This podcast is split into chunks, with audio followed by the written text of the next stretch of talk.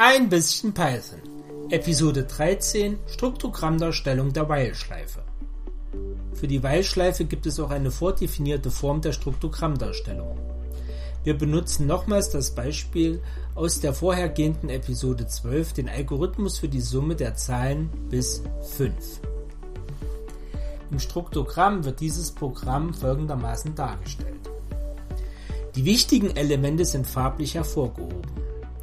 Normalerweise haben auch sie eine weiße Hintergrundfarbe. Zur Darstellung einer Schleife benutzen wir einen Halbrahmen, hier gelb hervorgehoben. Dass es sich um eine While-Schleife handelt, wird durch das Wort so lange angezeigt. Dahinter steht die Schleifenbedingung. Der Schleifenblock, also die Anweisungen, die bei Zutreffen der Schleifenbedingungen zu durchlaufen sind, sind hier blau hervorgehoben.